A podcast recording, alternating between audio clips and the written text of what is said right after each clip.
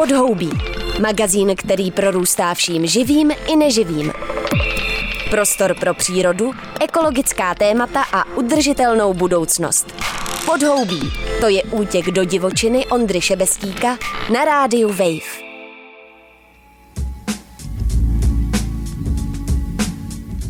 V neděli 20. května bylo v Praze krásně a v Atriu na Žižkově se konalo kitko braní. Lidé si přišli vyměnit květiny, sazeničky a řízky, poslechnout jemný groove, svázat kytici, dát si něco dobrého k pití, ale i poslechnout živý díl podhoubí. A tohle je záznam z tohoto živého dílu, takže dobrý poslech. Tak prosím vás, začíná na Kitko Braní, eh, živé natáčení podcastu Podhoubí. Já jsem Ondra Šebestík, dělám Podhoubí na rádiu Wave, který se zabývá environmentálníma tématama. A tohle je pátý Kitko Braní, Jani? Takže uh, myslím, že země živitelka už se třese strachem. Uh, je to nádherná monster akce o květinách, kterou dneska tady doprovodíme debatou na téma lokální pěstitelství. Mám tady u sebe tři hostky. Alexandru Střelcovou z botanické laboratoře Henke, zdravím. Ahoj. Jolanu Teuberovou, která je spoluzakladatelkou platformy Výkvět. Dobrý den. Ahoj.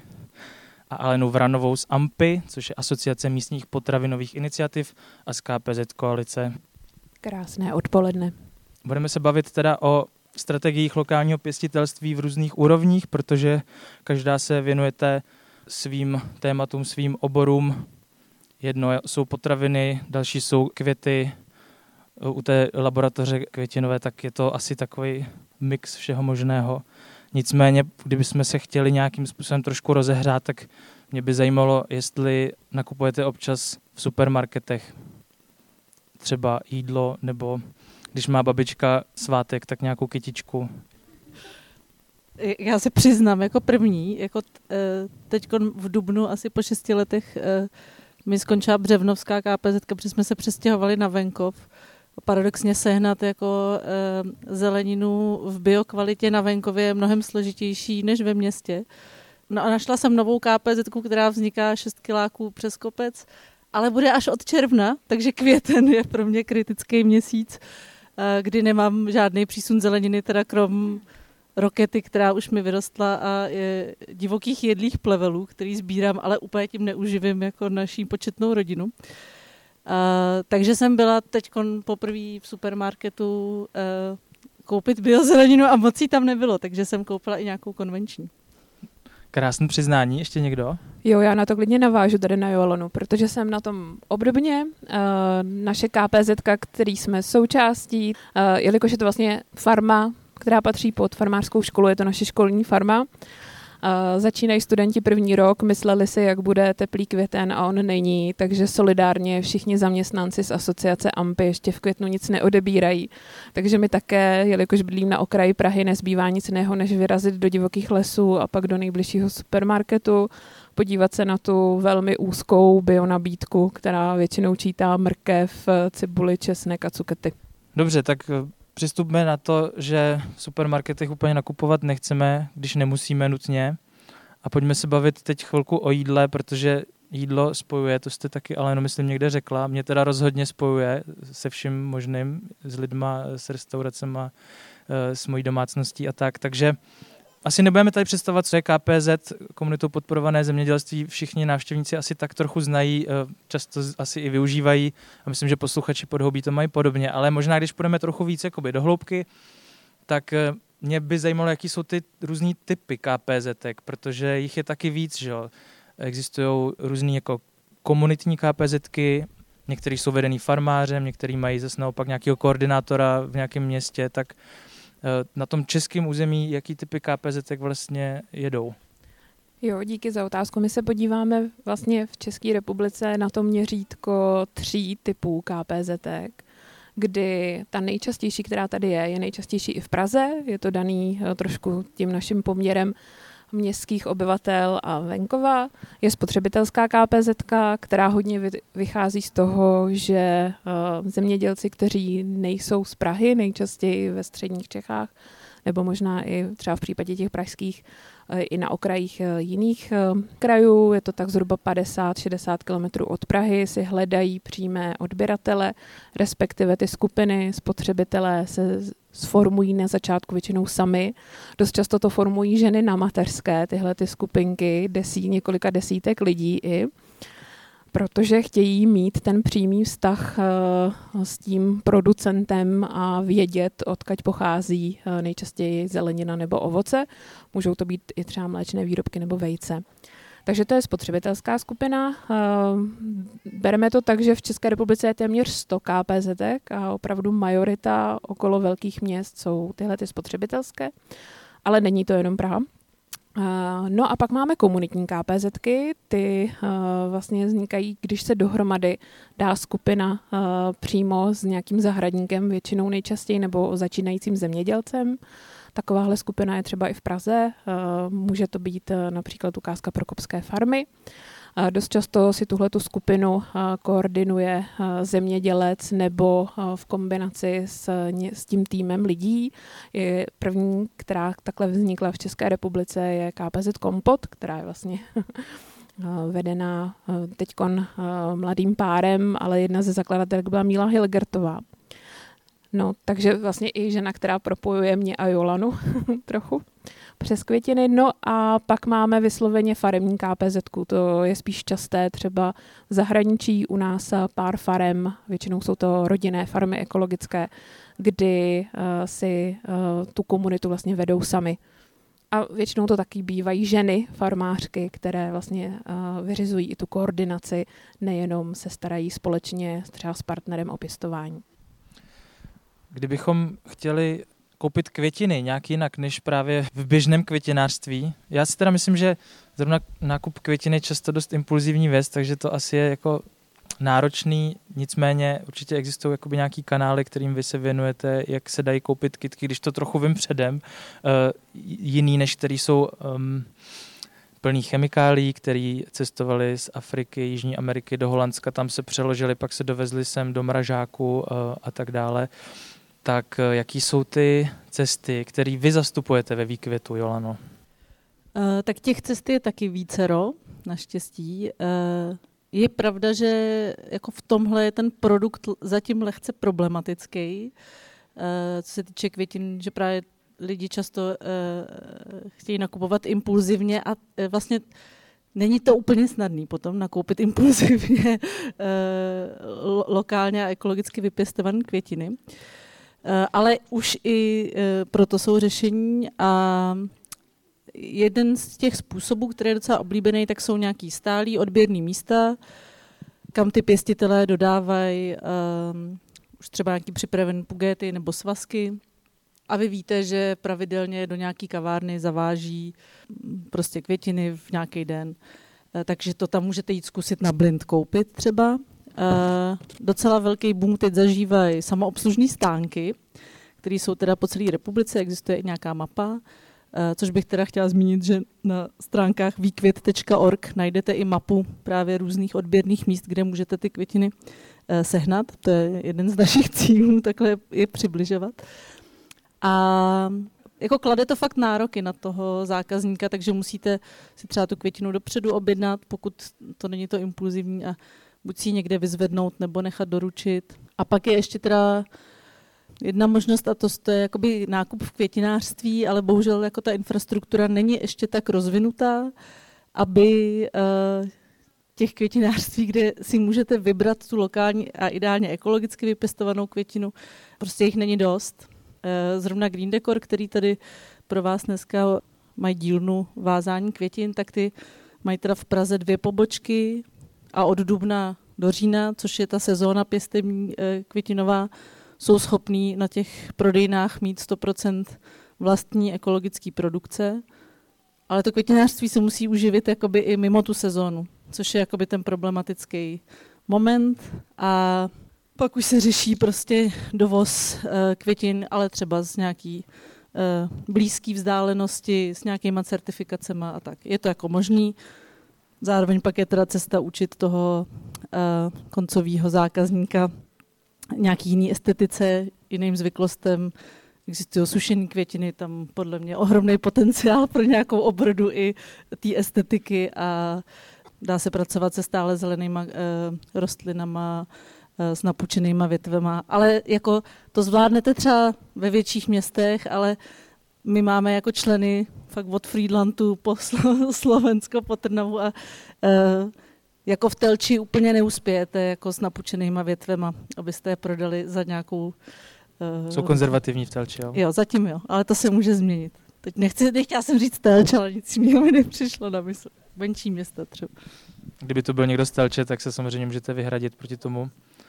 Sašo, Henke vnímám jako takový interdisciplinární projekt, vy se prezentujete jako rostlinná laboratoř. Teď si mluvila o tom, že částečně žiješ v Paříži, v Praze, tak vlastně napsali jste knížku. Co jsou ty aktuální projekty? Jakože, aby jsme se v tom trochu zorientovali, tak co teď se děje v Henke? Teď se v Henke děje to, že se připravuje anglická verze knížky Plant Lovers.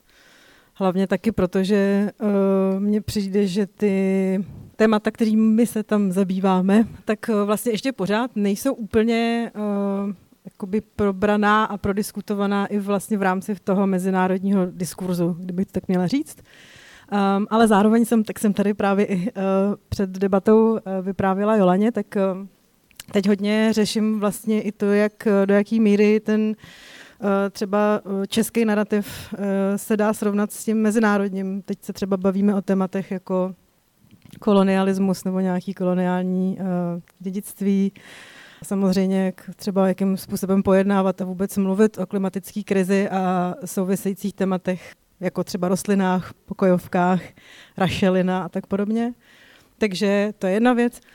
V červenci nás čeká vlastně ještě úplně jiný projekt, který se zabývá uh, vektorovými onemocněními, což je možná téma, který se tady jako úplně nediskutuje, ale zase s klimatickou krizí se posouvají směrem na sever komáři a další hmyz, který sebou taky občas eh, přenáší nemoci typu uh, horečka, dengue, uh, zika, malárie ještě asi ne, ale to je úplně téma pro sebe, čili vlastně naším úkolem teď budeme mít celý červenec vlastně pásmo takových performativních workshopů eh, v centru Paříže, v rámci kterých se budeme právě zabývat tím, jakým způsobem se třeba lidstvo i jako skrz historii potýkalo s nemoci eh, přenášenými vektory, myslím, vektorovým onemocněními, a jakou roli tam hrajou, hráli, nebo možná můžou potenciálně hrát i, eh, i rostliny. Takže tak. Tak když už držíš mikrofon, tak já se ještě rovnou doptám dál. Ty jsi mluvila o té rašelině a o těch tropických rostlinách, kterými tady máme za pokojovky, tak mě by zajímalo, co jsou ty infrastruktury, které stojí zatím. Vlastně našla si trochu nějaký kolonialismus. Já vlastně opravdu nejsem úplně ten typ člověka, co by si nějak jako hýčkal květiny, mám na to spíš uh, svoji ženu, která se o ně stará u nás doma. Takže vlastně jako neznám ty jejich příběhy, tak kdybys vybrala nějakou z těch úplně těch mainstreamových, které jsou nejběžnější, tak jak vypadají v těch svých jako lokalitách původních, jaký tam mají funkce a proč eh, my je máme jako v květináčích doma a za jakou cenu? No, tak uh, například asi teda úplně nejtypičtější rostlina je asi monstera. Monstera pochází jakoby z oblasti uh, z tropických deštných pralesů v Amazonii. Je to rostlina, která zase stejně jako asi velká většina tady těch rostlin, kterými momentálně považujeme za pokojovky nebo máme je jako doma v interiérech, tak eh, jsem zase byli přitažený jako skrze nějaký botanický expedice uh, během uh, koloniální nadvlády velmocí evropských mocností. A uh, Monstera je toliána, takže vlastně jakoby tak nějak vždycky se houpe na dalších uh, větších uh, stromech. Um, má třeba, což tady velmi často jako nevíme, ale když se třeba, když třeba pojedete jako už jenom do nějakých subtropů typu Madeira, tak tam velmi často třeba můžete narazit i na monsteru, která potom už plodí ovoce, což tady třeba jsem viděla jednou v životě v botanické zahradě. A byl to skvělý zážitek, chutná to mezi, jako něco mezi banán a ananas. Je to jedlý, jo? Je to jedlý, no samozřejmě. No, ale a tady vlastně, nebo jakoby v tom, dejme tomu západním, teď momentálním pojetí, prostě Monstera je jako jedna z těch it plant, prostě, který potřeba mít. Uh, nehledě na to, že existuje ještě taková jakoby nemoc, že jo, která uh, občas způsobí, že ta rostlina třeba respektive ty listy um, jim ubývá chlorofil, tím pádem se barví třeba do bíla. Uh, vzhledem k tomu, že to je jako velká rarita, tak uh, o to víc samozřejmě potom poptávka, takže o to víc větší potom funguje jakoby ta mánie zatím a to, že teda lidi schánějí tu variegovanou takzvaně, respektive panašovanou monsteru a pak ji kradou z botanických zahrad a uh, z obchodů a tak podobně to se fakt stane. No, uh, ještě jenom v krátkosti, pak jsou třeba uh, pilej, což je taková další jako strašně major rostlinka, taková má, má takový, taky se jí říká něco, jako že má money plant v angličtině, že má takový lístečky kulatý. Pochází z Junánu, což je v jeho západní Číně a má takovou strašně zajímavou histor- historku, že vlastně strašně dlouho nebyla vůbec popsaná botanicky, až pak se někde jako skrze, někde v osmdesátkách se někde prostě si ji řískovali lidé, protože se správně to dobře, dobře se řískuje, tak uh, potom si uh, lidé někde ve Skandinávii si ji předávali, předávali a vlastně až tak se jako vlastně dobrali tomu, že teda uh, že to je vlastně ta rostlinka z toho Junánu. No a pak třeba fíkusy, který vlastně mně přijde hrozně zajímavý příklad. Fíkusy, takový ty prostě fíkusy, který známe jako opravdu jako z hrozně moc eh, obýváků a pokojů. Um, tak to jsou v podstatě potom rostliny, které uh, v indickém státě Meghalaya, což je někde na severovýchodě, myslím, tak tam vlastně z nich tvarují mosty, to jako monzunová oblast, strašně často a moc tam prší a vlastně skrze ty staletí ta komunita si tam vytvarovala ty mosty, které třeba udržejí až 50 lidí a je to taková jako strašně krá... je to vlastně jako by low-tech eh, architektura, takže je to strašně zajímavý a fajn, že ty kitky mají v těch uh, oblastech, ve kterých, ze kterých pochází, každá z nich má vlastně nějakou funkci nebo nějakou, nějaký tradiční jako význam. Uh, no a nám tady dělají parádu. jako dekorace v obýváku. Já přejdu zpátky k tomu jídlu. Já vnímám komunitou podporované zemědělství jako určitou alternativu, která ve vašich očích předpokládám jako v AMPy by se měla stát co největším mainstreamem, to znamená, aby ten systém fungoval na co největší ploše republiky. Dá se říct, že teď v Česku dokážeme kdekoliv sehnat eh, KPZ, a, a pod otázka je to ten vztah jako město-venkov, že ve městě mají lidi poptávku po zdravém uh, jídle od lokálního farmáře za případně trochu vyšší cenu a ten venkov je schopný to jakoby dodat. Je to vlastně jakoby způsob jakoby nějaký správný interakce tady v tom? Tak um, nás v AMPy, krom jako KPZky jsou jeden z důvodů, proč vzniklo AMPy, současně i vlastně ná, uh, mezinárodní síť Urgency, která zastřešuje KPZky, už hovoří o jakoby lokálních a solidárních uh, partnerstvích pro agroekologii. To znamená cest, kdy se dá k tomu lokálnímu, uh, ne vždycky třeba ekocertifikovanému, ale respektujícím potravinám a respektujícímu farmaření dá sehnat. Co se týče uh, České republiky, tak uh, vlastně i třeba samo ministerstvo tomu teď s oblibou říká krátké distribuční řetězce. Můžou to být KPZky, spolkové obchody, um, i vlastně určitý přímý prodej ze dvora padaly tady vlastně uh, nejenom květinové stánky, ale jsou vlastně i prodejní automaty dost často drobných zemědělců, třeba na Jižní Moravě, Eh, jich tam najdeme víc, kteří by rádi, aby jezdili lidé si kupovat k ním třeba do samoprodejného stánku než do KPZky. Takže těch cest je mnoho, je to taková fakt, je to variabilní, mnoha pestrá alternativa, která je taková, jak, jací jsou ty zemědělci a ti přímí spotřebitelé. My žijeme ve střední Evropě, v České republice, která má trošku jiný styl hospodaření. Máme pouze 3% populace zapojené do zemědělství. To znamená, a nemáme dostatek, máme dostatek relativně hodně půdy, ale nemáme k ní ten správný přístup. Takže na samozásobení to zatím, jak když to tak řeknu, neutáhneme, jako my, jako když teď budu hovořit jako spotřebitel a bude záležet, kde seženeme uh, ty uh, zemědělce pro naše partnerství. A dost často ti mladí lidé, kteří teď začínají hospodařit, tak se nacházejí spíše ty pozemky mimo města, a nebo hledají uh, nějaké třeba i uvědomělé obce nebo městské části, které můžou pozemky nabídnout. Takže je to vlastně dané touhletou kooperací uh, mezi námi a spotřebiteli, kam se vydáme, jakou tu cestu chceme jako ujít. To znamená, my v AMPI se snažíme ukazovat velkou varietu těch možností, jak se dá jít za těmi potravinami přímo. Může to být třeba i přes farmářský trh, naše kolegyně z Lovíme Bio udělali takovou vlastně brožurku Sherlockem na farmářském trhu. Je to o tom zastavit se já jako spotřebitel, kde si budu schánět potraviny, uh, jak moc chci vidět toho farmáře a chci vidět, co je za tou scénou, která, řekneme si to na rovinu, není úplně uh, růžová, a mohla by být samozřejmě mnohem pestřejší.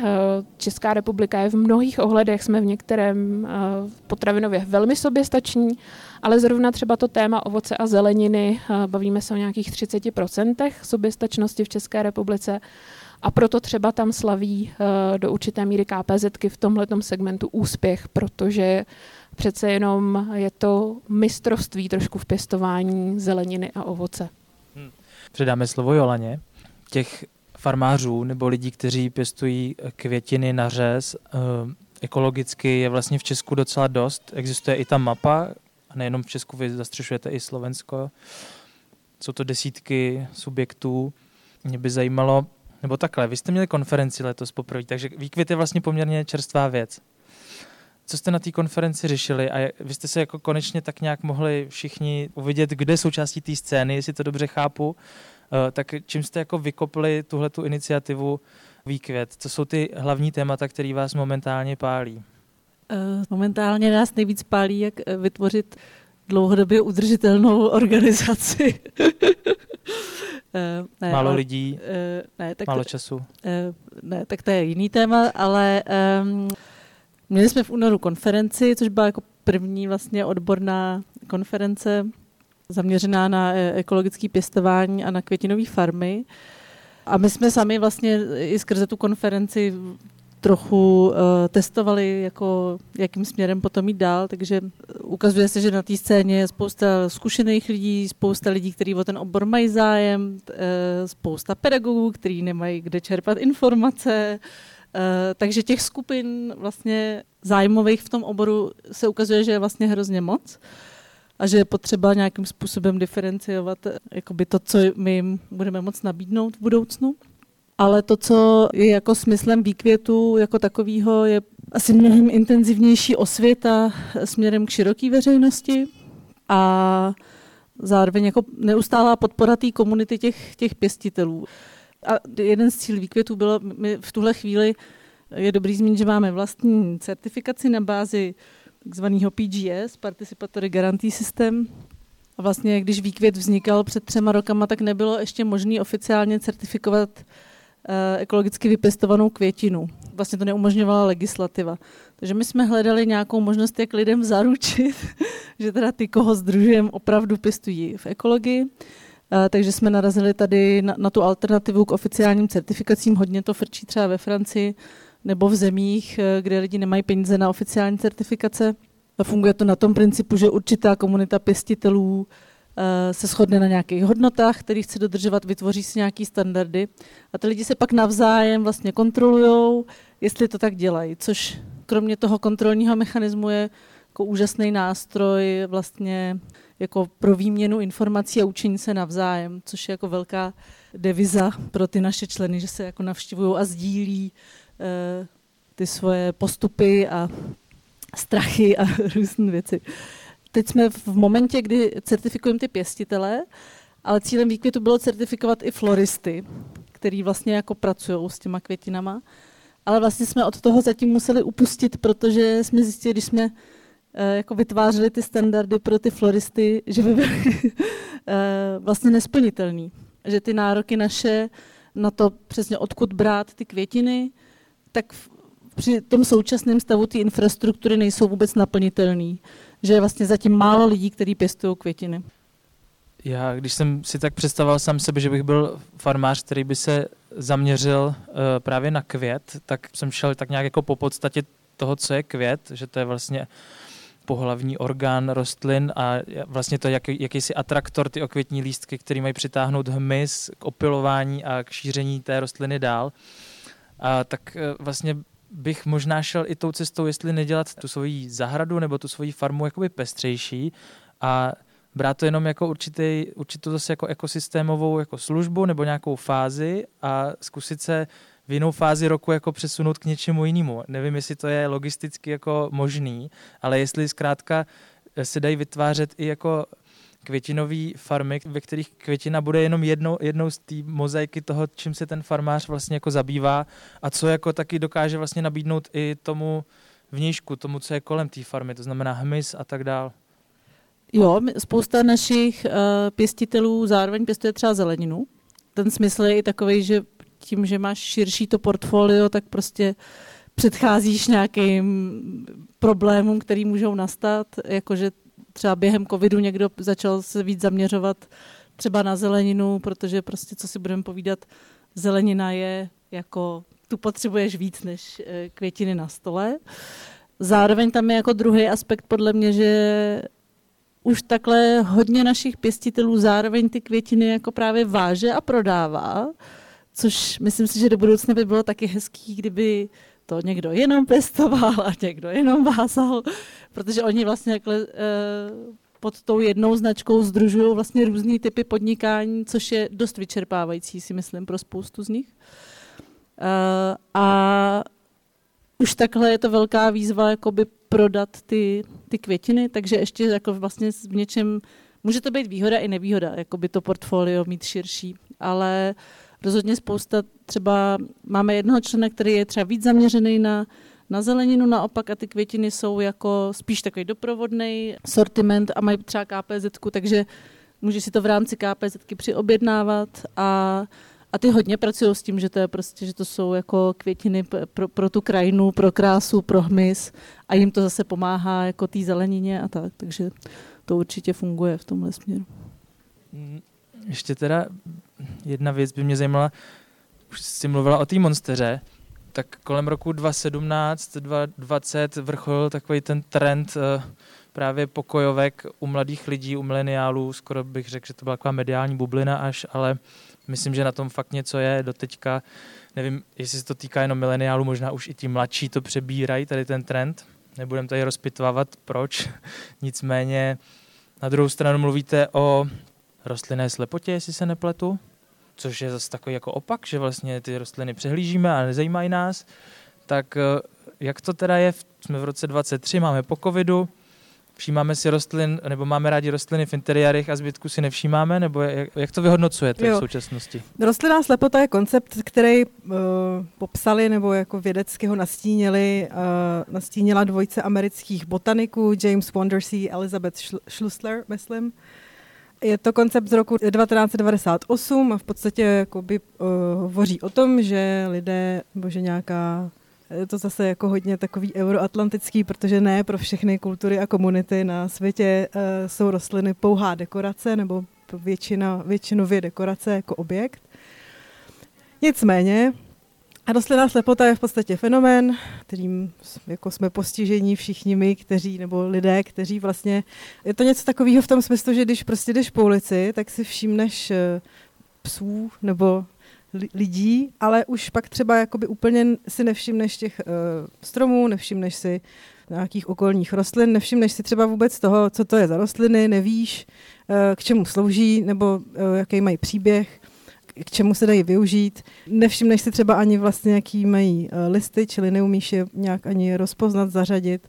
Prostě tady ta nějaká jakoby perpetuální ignorance lidstva nebo její části a říkají, že vlastně toto je jakoby potenciálně jeden uh, z problémů, uh, jeden vlastně z takových jako symptomů toho, že jsme teď tam, kde jsme, klimatické krizi a musíme se teda tím pádem nějakým způsobem společně dobrat nějakým uh, opatřením, které by nás případně mohly z ní vyvést. A oni jako nakonec teda říkají, že vlastně jedině tím, že se o rostlinách budeme dále vzdělávat a budeme se dále jakoby všímat a aktivně se jakoby zajímat o to, jaký mají komunikační obrané strategie, tak eh, jedině tak se vlastně eh, můžeme třeba k té rostlinné říši chovat možná s troškou více respektu. No a teď k tomu covidu a k monsterám. Jak to spolu souvisí, uh, je vlastně to, že ta historie jako velmi, v podstatě historie pokojových rostlin je do velké míry historie kolonialismu, a má to strašně moc souvislostí a, a i v podstatě spoustu těch výpadů v podstatě bylo jako proto, že Evropa potřebovala že, nový materiály, hledalo se jako nový koření využití a tak podobně. No a Monstera se jako další teda z těch našich uh, pokojovek ocitla v evropských uh, možná v holandských sklenicích a, a ten covid způsobil to, že uh, jako najednou lidi byli prostě zavřený do čtyřech stěn a najednou tu přírodu hrozně potřebovali. A Eh, když mohli, tak mohli třeba chodit já nevím, do parku nebo běhat nebo navštěvovat les a když nemohli, by byli třeba zavření tady na Žižkově nebo někde ve městech, um, tak uh, strašně jako stoupila poptávka po pokojových rostlinách. A v ten moment, třeba konkrétně my jsme tehdy měli tady na Žižkově obchod a to byl pro nás jakoby jeden z těch hlavních momentů, proč jsme si řekli, že takhle ne, protože uh, možná až úplně přirozeně v uvazovkách, si najednou uh, lidi začali všímat mnohem víc jakoby ty estetické funkce a začali se nás ptát na to, kam já můžu dát tady tuhle rostlinu, jako budeme tady prostě dělat parádu, uh, v, já nevím, tady v tomhle rohu nebo v tomhle rohu a my jsme jako z naší pozice říkali, ale jako není to jedno, ale na druhou stranu rostlina není jenom objekt. A vlastně ten covid způsobil to, že se um, mnohem víc jakoby začaly zase ty pokojovky brát jako objekt, jako nějaká dekorace, která má jako jedinou funkci a to je být hezká. Ještě teda si ji může vyfotit na Instagram a hlavně, abych ji nemusela moc jako zalejvat a nemusela se o ní starat. Ale takhle to prostě není, protože jednak mají nějakou historii, ale mají i nějakou funkci. A samozřejmě to, jako dneska už třeba zase jsou výzkumy a zase jakoby, eh, třeba vědecké disciplíny typu, já nevím, rostlina neurobiologie, Stefanu Mancuso, mimochodem úžasný italský vědec, tak uh, tam třeba se jakoby hodně uh, zkoumá to, že rostliny sice třeba jasně nemají stejný výrazový prostředky jako my lidi, určitě jako ne- nekomunikují nebo se nesmějou a tak, ale to neznamená, že se nemůžou bránit, že nemůžou komunikovat, jenom to prostě dělají trošičku jinak. Takže rostliny nejsou jenom hezký a ne, nehledá se jenom jejich jako správné místo na skřínce v obýváku. Jolano, ještě když zůstaneme u těch květin, v nových typech uh, květinářství, jako je právě green decor a, a spol, tak se často pracuje i s květama z luk nebo z různých jiných prostor, které nejsou ze zahrad, ale které jsou vyloženě z volné přírody. Jaký jsou vlastně pravidla pro sběr takovýchhle květin, jestli vůbec nějaký? nebo možná nějaký vnitřní jako etický, co kdy sbírat a kde, a kde je to v pohodě a kdy už bychom vlastně nemuseli. Jo, já děkuji za tuhle otázku. To je pro mě takový hodně rozšířený mýtus, že eh, ty ekologicky pěstované květiny jsou takový to luční kvítí, co bych si taky natrhala. Takže doporučuji si to vyzkoušet. A teda všichni členové výkvětu jsou opravdu jako profesionální pěstitelé, eh, kteří pěstují květiny k řezu, které jsou k tomu určené, mají s tím tu práci, věnují se tomu, ví, kdy tu květinu mají sklízet, eh, aby dlouho vydržela, eh, jak ji skladovat a tak. Ale rozhodně, a souvisí to jako i s nějakou právě, řekněme, novou estetikou. Ty vazby se určitě, to vidíte tady na workshopu, já jsem taky dneska byla na workshopu květinové vazby, mám tam nějakou lísku, prostě česnáček, eh, věci, které jsou určitě z divoké přírody. Uh, jednak my teda máme jako kodex sběrače, který uh, ty členové dodržují. V tom kodexu jsou různé věci. Moje oblíbený, můj oblíbený bod je, že vlastně by třeba nemělo být poznat, že si na tom místě vůbec něco trhal. Takže jsou bohužel i lidi nebo značky, které fungují na tom principu, že drancují prostě zdroje přírodní, pak to vesele prodávají a já s tím třeba hodně nesouhlasím ale je to jako asi na svědomí každýho. Tyhle lidi nejsou součástí výkvětu. A rozhodně se nezbírají jako chráněný druhy a myslím si, že jako důležitý aspekt je, že hodně těch našich pěstitelů, tím, že pěstují v ekologii, tak jeden jako z bodů, který se snaží naplňovat, je právě nějaká um, velká diverzita toho jejich jako prostoru, kde pěstují ty farmy, pole, zahrady. Takže oni mají vyloženě jako kouty, které jsou divoký, ponechaný přírodě, protože tam můžou žít prostě hadi, eh, ježci, eh, kterým zase pomáhají třeba s omezováním nějakých škůdců z našeho pohledu. Zároveň hodně často se snaží vytvářet nějaký prostor, který je třeba chráněný, ať už před větrnou erozí, nebo před sousedem, který prostě hospodaří konvenčně, takže s oblibou stříká pole, když fouká vítr, takže si vysazuješ pásy keřů a stromů, který uh, vlastně chrání i ten tvůj prostor. A oni často potom tenhle materiál vlastně využívají do těch vazeb, případně teda si berou něco málo jakoby z té krajiny, ale ono ve výsledku jako se ti to úplně nevyplatí časově někam se vydávat. že, takže hodně z nich to čerpá vlastně vlast, jako z vlastních zdrojů, tady ty keře a, a tak. Tak jo, děkuju moc. Já mám za sebe zodpovězeno na všechno, co mě zajímalo, ale každopádně, kdybyste vy měli nějaké otázky. To byla Alena Vranová z Asociace místních potravinových iniciativ, Jolana Teuberová z platformy Výkvět a Alexandra Střelcová z Henke.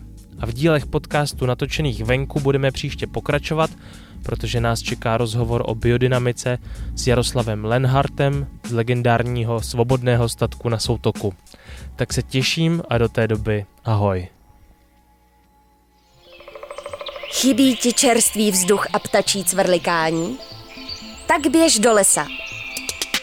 Nebo si pusť podhoubí třeba uprostřed betonové džungle. Přihlas se k odběru podcastu na wave.cz lomeno podcasty a poslouchej podhoubí kdykoliv a kdekoliv.